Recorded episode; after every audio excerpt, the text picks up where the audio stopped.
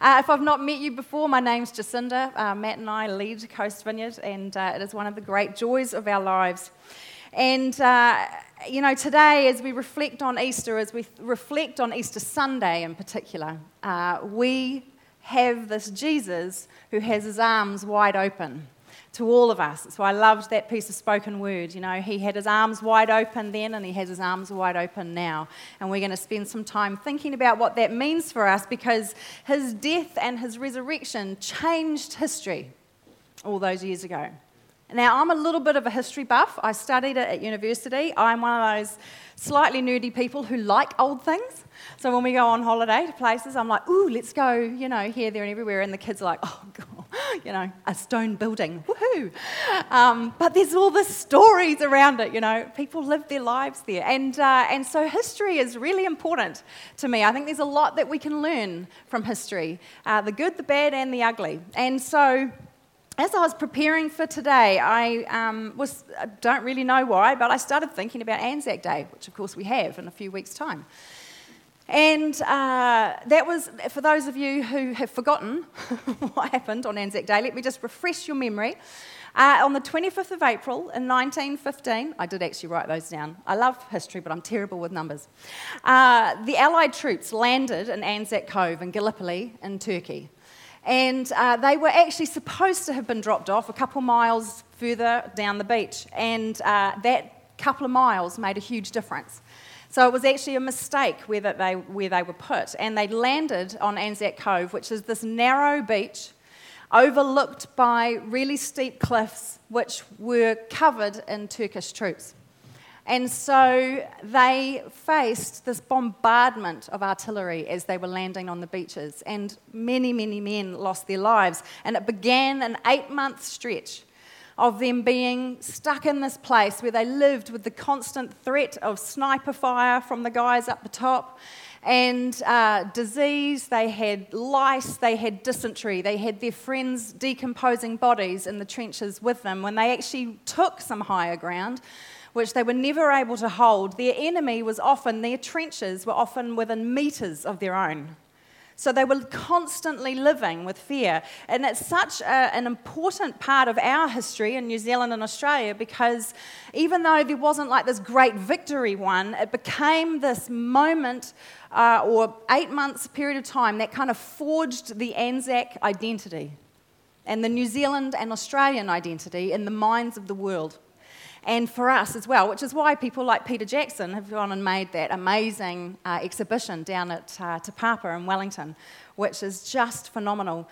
And, uh, and this is what Gallipoli looks like now or Anzac Cove looks like now. It's actually a, a, white beach. We got to go there in 2007 as part of a trip we were doing for our master's program that we were studying at the time. And we were in Turkey for other things. You're thinking, why on earth would they be going to Gallipoli? We did a theology degree. Um, but because there were a bunch of Kiwis on the tour, they added this extra bit and took the whole busload, mostly of Canadians and Americans, and a handful of Kiwis, to Anzac Cove. And uh, I, I mean, I knew the stories from then, but I didn't have any personal connection to it. I don't have any family members that were involved. And so I kind of didn't really expect much, you know, of going. It was interesting, but that was about it. And we drove down the hill, and you come down to this beach, and it's covered in white stones. And I may, may well have brought one home. And I know. But the reason that I did a bit sneaky, um, uh, is because as I was standing on this beach, I remembered reading uh, accounts of soldiers that were there, and they talked about the, the beach and the sea running red with the blood of the soldiers that were being shot as they were landing. And if you go there now, it's this white beach. Like it would be easy to miss what happened there. And we forget really fast, don't we? And uh, so we were at the beach for a wee while, and then we headed up into the hills uh, above that, up to Chunuk Bair, and there's all these memorials that the Turkish government have built to honour not only the Turkish men that died there, but also uh, the Allied soldiers as well. They have a tremendous amount of respect for New Zealand and Australia, as we found out when we were there. And um, I think you've got another slide, guys, of like the cemetery. I don't know if you've shown that one, but um, but they've got these big memorials there so that people don't ever forget. to remind us of what happened there so that we remember what that was all about. And you've kind of got to ask yourself the question so, what was that all about? It was a failed military attempt, really. It didn't achieve anything. 130,000 men died in that eight, eight month period, and 44,000 of them were Allied troops. But those men went to a foreign nation to fight for freedom for people they didn't know. They fought for what they believed was right and was true and was noble. They gave their lives for it. And they were fighting for freedom from tyranny, not for themselves, but for others. Then there was noise, there was smoke, there was blood, there was screaming. Now it is this peaceful, quiet, restful place. And it's easy for us to forget what Easter is all about. And in a lot of ways, you know, you kind of think, why on earth do we have this cross there? cross is a barbaric form of torture, really. But the cross is important to us because it helps us to remember that freedom always comes with a price. You know, those soldiers that fought, they paid a price for freedom. Jesus did the same thing, but the difference was in him it was done once and for all, as Miriam was saying in that spoken word. Jesus at Easter paid the price for all of us for all time to have access to God, for our sins to be forgiven, for us to be able to live into the freedom that He brings us. That is a great cause for celebration today. Jesus told his disciples before this all happened, he said to them in John 10, verse 10, he said, The thief comes only to steal and to kill and destroy, but I have come that you may have life and have it to the full. That sounds good, right? What none of his disciples realized at the time, they would have heard that and gone, Yeah, it sounds awesome. But they didn't realize that there was a price to be paid to have that kind of life, a price to have that kind of freedom prophet Isaiah, who uh, was around 700 years before Jesus, he foretold this and he said this about what Jesus was going to do. Uh, and this is from the message version of the Bible. He said, Who would have thought that God's saving power would look like this? The servant grew up before God, a scrawny seedling, a scrubby plant in a parched field. There was nothing attractive about him, nothing to cause us to take a second look. He was looked down on and passed over, a man who suffered and who knew pain firsthand. One look at him and people turned away.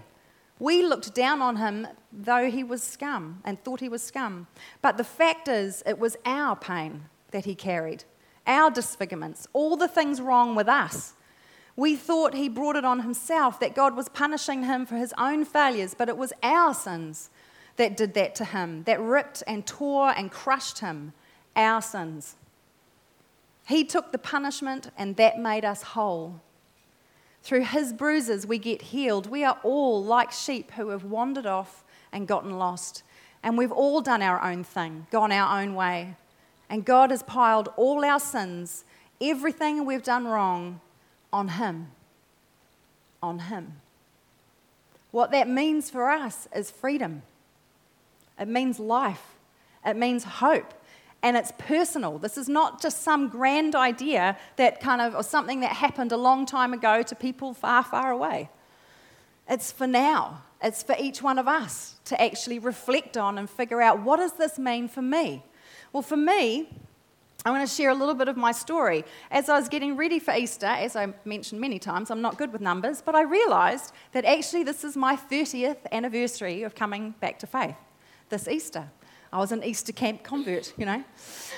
And uh, so I have great hopes for what God can do at Easter camps.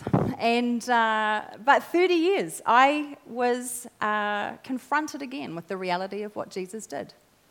So I'm going to tell a little bit of my story. It won't take long. And it's not because my story is more important than yours or anything like that. It's just that it happens to be mine, and I know it quite well. so, uh, my first 20 years of life were, was not quite so straightforward. Uh, I never knew my birth dad. Uh, my stepdad and I didn't get on so great. Uh, and I was convinced, as you are as a child, that that was because I wasn't his. But in actual fact, it's probably more just because our personality is great, you know, and push each other's buttons. But I didn't get that as a child. And unfortunately, the combination of those sorts of things uh, created just massive self esteem issues for me. Had very low uh, self esteem. And that left me quite vulnerable to things. And uh, so when I was 11, uh, I was the victim of sexual assault, and, uh, and between the ages of 11 and 18, I uh, was the victim of sexual and physical assault. And, um, and in the midst of all of that, I was diagnosed with an autoimmune disease that I get to live with for the rest of my days. And uh, it didn't do good things for me, the combination of all those things, as you might imagine. And my coping for all of that, because I didn't tell anybody, because I was convinced that those things, I was the one, I was at fault that I was the one to blame. And so I went to things like alcohol uh, to smother the pain. And for years I did that, a couple of years. I walked away from my faith. It didn't feel safe to me anymore uh, for a number of different reasons. But, uh, but I ended up in a really pretty dark place by the time I was 18, 19. and, and it was in the midst of that that God intervened because by then I was studying in Hamilton at Teachers College and things had gotten really bad uh, because all, all, my coping wasn't actually working, and there was just this huge amount of pain. And I found a, a picture that sort of describes how it felt. I had a vision of this um, that I think God gave me to give me, to kind of wake me up to how important this was. And it felt like I was just drowning in this ocean of pain. And I'd lost sight of land, and I was going under and there was just a hand out. That was all that was left. And the darkness that felt like it had been surrounding me was getting on the inside and just overwhelming me. And so at 19, I did not feel free. I felt enslaved by fear and by shame and by pain and no hope and no purpose. And so by then, I was starting to think, well, what's the point? And started considering suicide. And it was then that a friend of mine who had remained a friend, I'd known him in school, we'd been in youth group together, and he didn't know, no one knew what had happened to me. And uh, he invited me to Easter camp. And, uh, and I was, I am wise to the ways of Christians. And, uh, and I was like, no, I'm not going. And I used the classic student excuse I have no money. and then money arrived in the mail unexpectedly. And I, can't, I knew enough about God to know that this was something I probably should pay a little bit of attention to. But I had this cunning plan. I'd arrive late and leave early. And so, and I said to him, I'm only going to go because friends of mine were in a band and they were playing at it, and Matt was in it. And I said, Well, I'll go listen to you guys, you know, perform, but I'm not listening to any of the speakers, all right? Because I know how this goes. And, uh, and so I went to this Easter camp and I was true to my word. I did it exactly the way that I said. However, God is really sneaky. I came back early and I went home to the halls of residence where I was living in Hamilton. Only the problem was I hadn't really joined all the dots that the people that I would normally go out and get drunk with, and that was just coping. That was just me trying to like numb all the pain. Uh, but my two coping things was get drunk and just be busy all the time. Well, you need people for that, and they were all away because it was Easter. And so I went back to this empty halls of residence and I sat on my bed and for the first time in a few years, I just wept. And I felt like God said, I want you back. It was just this really quiet whisper I want you back.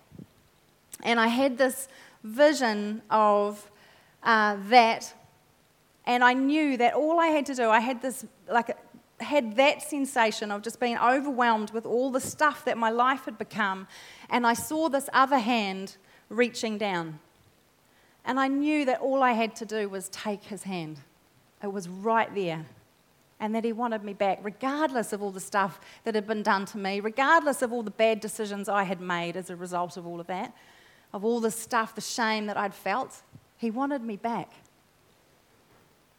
And I had this, it flipped from this picture to, not exactly that one, I found an artist who had painted that, that's amazing, um, to another one where I felt like I was in a courtroom and that there was an argument going on about me. And there were two men in the room, and I knew one of them was God because of his eyes. And I knew the other one was Satan because of his eyes and because he was reeling off all of the reasons why I was disqualified, why I didn't count, why I couldn't possibly be God's again. And, and I watched this and I was dreading that he would win. But I felt like God just saying, But I want you back. Just come back. And so on my bed, I sat there crying, having all of this happen. I've never had visions ever in my life. This is the only time. And I'm sure it was just because God needed to do something a little bit radical to get my attention. And, uh, and I was just like, Well, Lord, I don't have really anything left. I was kind of at rock bottom. But what I've got, it's yours. And that was the moment that turned my life around. This huge exchange that happened. You know, Jesus when he died on the cross, there was ex- this exchange that was available now. We could go and we could leave all of those things there. He would take it. He died for our sins, for our shame, for our pain, for all of those things. And we have this freedom now that we get to step into life. There's an exchange that happens that's not based on us. Now, change is incremental, so please don't hear me say, I said yes to Jesus that day and life was sweet from then on. You know, that's not how life works. I've had a lot of counseling and a lot of prayer, and I have a husband who has been very loyal to me and walked through a lot with me over the years, and, uh, and good friends that have helped along the way. So please don't hear, like, if I come to Jesus, everything's going to be fine in a heartbeat, because the reality is we have to work through stuff, don't we? And all of us have our stories. All of us have experienced pain of some kind or another. All of us have been through the hard realities of life, one way or another. But our story matters because it's a part of a story that's been going on for a long time. And we get to exchange all of the stuff that we wrestle with that limits our freedom for the freedom that God and Jesus have won for us. So, for each of us today, what does that mean? Well, we have a choice to make. We can embrace that or we can reject it. That's, that's what all of us have to decide for ourselves. Do we keep saying yes to Him over and over? Because it's not a one time event. We have to actually practice that for the whole of our lives. And what does that new life even look like? You know, Jesus is inviting us into this new way of living. Well, what does that look like? Paul, who wrote a number of letters in uh, scripture to a whole lot of young churches, he sent this to um, a church in Galatia. And so it's found in Galatians 5 1 and then 22 to 25. It is for freedom that Christ has set us free. So stand firm then, and do not let yourselves be burdened again by a yoke of slavery. But what happens when we live God's way? He brings gifts into our lives, much the same way that fruit appears in an orchard. Things like affection for others, exuberance about life, serenity. We develop a willingness to stick with things, a sense of compassion in the heart, and a conviction that a basic holiness permeates things and people. We find ourselves involved in loyal commitments, not needing to force our way in life, but able to marshal and direct our energies wisely. Since this is the kind of life we have chosen, the life of the Spirit, let us make sure that we do not just hold it as an idea in our heads or a sentiment in our hearts, but work out its implications in every detail of our lives. That's what we're invited into this Easter. We get to respond to Jesus' invitation and then we work it out for the rest of our lives. We work out what that looks like. We make repeated choices. We keep choosing Jesus and his way of living. And we get to exchange anything that enslaves us for the freedom that he offers us. And that is a good reason to celebrate today. Alrighty, so what are we're going to do, we're going to have an opportunity to actually engage with that. So, we're, you know, often you come to church, you think, great, I can sit back and just relax and listen for the next little while, and then we'll get up and have coffee. Uh, not today. Uh, I hate to burst your bubble. Um, but we have a cross that represents that exchange that's available to all of us. And so, and we're just going to take some time, we don't have to rush. But in the next sort of 10 minutes or so, there's some paper and pens over on these tables where if you want to write down anything that this Easter you want to bring and leave at the cross, then that's what we're going to spend time on. So that's, that's part of what's going to happen. And then inside those uh, baskets, there's some, I couldn't find white stones that I liked. So I've got other little ones instead. They're these little glass ones. And what you can do is, uh, I love this mic. You can just walk around with it. Freedom. Um, okay, so there's these for you. And it's, all it is, it's, it's just going to be this little reminder that you can keep in your pocket or in your bag or on your desk or whatever, because after you've done this opportunity of leaving something behind, you can step into and receive whatever it is that God is offering you this Easter. And some of the things that we may want to write, you know, there's markers if you want to write on it, or you might just want to leave it like it is. But it may be that this Easter you really need some hope, or joy, or love, or forgiveness, whatever it is that you feel like God's speaking to your heart about, you've got this opportunity to take one of these things and then keep it with you to remind you that that is available to you. So, just to be clear, we're going to get up, it's going to get messy and noisy, but pen and paper. Some of you may have that in your handbag, ladies. Uh, write down anything you want to leave at the cross. There's hammers and nails that you can smash it on there with. It always feels quite good. And then take something away and talk to God about what is it that you're giving me this Easter. Okay? I'm just going to pray before we do that. So, Lord, we do want to just thank you. We are so incredibly grateful for what you've done for each one of us. I know all our stories are different, but you know them intimately. And we're very, very grateful for this exchange that gets to take place. So, Lord, this morning, as we come before you, your people, would you speak to each one of us about what it is that you would be inviting us to leave with you at the cross today and what it is that you're inviting us to take away? Lord, don't let this just be something we do just because everyone else is doing it, but let it be something important between us and you. So be here by the power of your Spirit, we pray. In Jesus' name, amen. Okay, this is where we're going to pop some music on. We've got about 10 minutes. Get up, move around, do all of this, take your time, but spend some time sort of engaging with God as you do so, okay?